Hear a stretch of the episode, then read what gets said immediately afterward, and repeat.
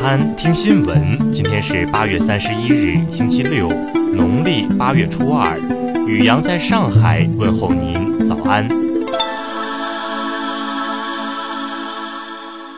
先来关注头条新闻。多家台湾媒体报道，美国华盛顿智库全球台湾研究中心的研究员安大维，因为收受台湾国安局官员的礼物，并且以假租约申请银行贷款，在本月初遭到美国联邦调查局逮捕，随后以个人身份为担保获释。GTI 于二零一六年九月成立，是由具有浓烈台湾意识的台侨资助，是台湾民进党展开对美工作的重要窗口。FBI 表示，在监听安大维时，发现其与国安局官员的谈话中多次提到非机密无人机，并将一份文件转交给台当局官员。FBI 表示，目前不会公开与安大维有接触的台官员身份。而台湾中时电子报对此则指出，美国政府透露这些消息给媒体，有间接警告台湾当局别太过火的意味。再来关注国内新闻，第二届进博会将于十一月五日至十日在上海举办，仍由国家综合展、企业商业展和虹桥国际经济论坛组成。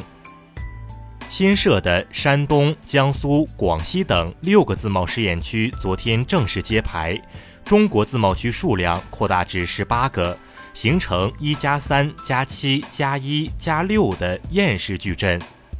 昨天，温州乐清滴滴顺风车司机杀人案被告人中原被执行死刑。去年八月，十九岁的赵某乘坐滴滴顺风车被司机奸杀，中原抛尸后弃车逃离。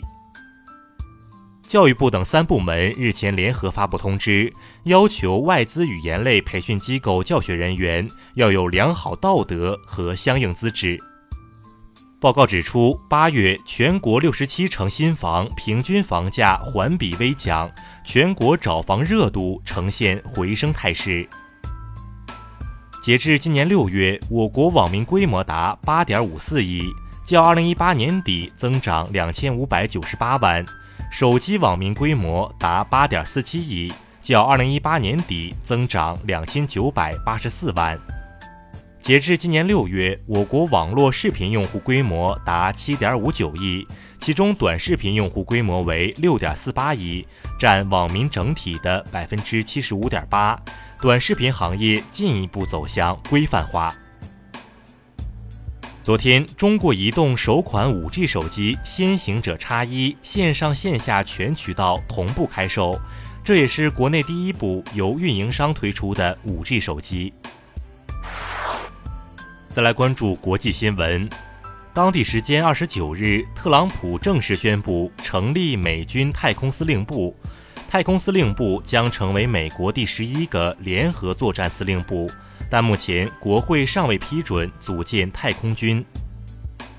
日本防卫省三十日决定，在二零二零年度预算中申请约五万三千二百二十三亿日元的防卫费，创历史新高。韩国食品医药品安全处二十九日提交的一份资料显示，自二零一四年至二零一九年六月。从日本进口的总重十六点八吨的十九种加工食品中检测出放射性物质。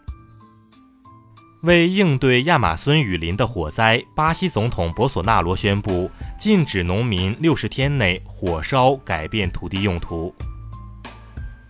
美国国务院宣布在哥伦比亚首都波哥大开设委内瑞拉事务代表处。借助这个临时驻委大使馆，继续支持委内瑞拉反对派夺权。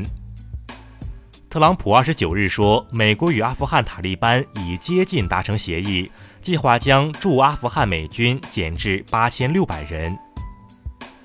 日本总务省公布的数据显示，七月完全失业率为百分之二点二，较六月改善零点一个百分点，创逾二十六年来新低。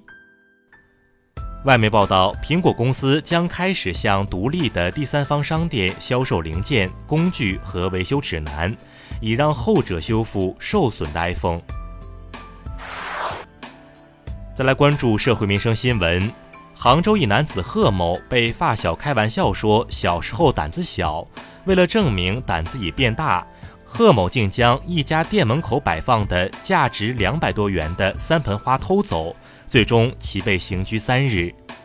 苏州一保姆以虐待两岁幼童的视频在网上热传。在三分钟的视频里，其推搡、掌乖、用鞋底拍孩子脸多次。目前，该保姆已被警方采取强制措施。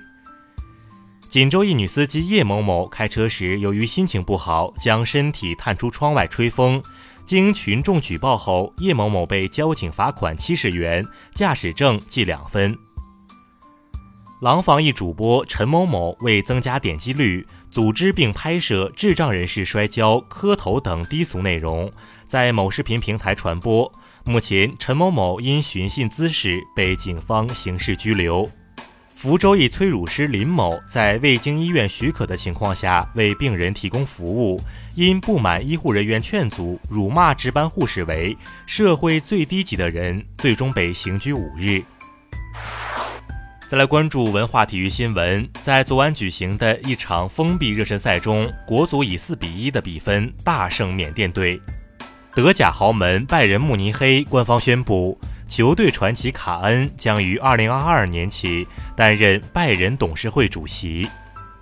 第七十六届威尼斯国际电影节日前开幕，西班牙电影导演佩德罗·阿莫多瓦获终身成就金狮奖。台北故宫博物院与台湾中华电信签订合作备忘录，拟引进 5G 技术打造智慧博物馆。以上就是今天新闻早餐的全部内容，请微信搜索 xwzc 零二一，也就是新闻早餐拼音首字母再加数字零二一。如果您觉得节目不错，请在下方拇指处为我们点赞。一日之计在于晨，新闻早餐不能少，咱们明天不见不散。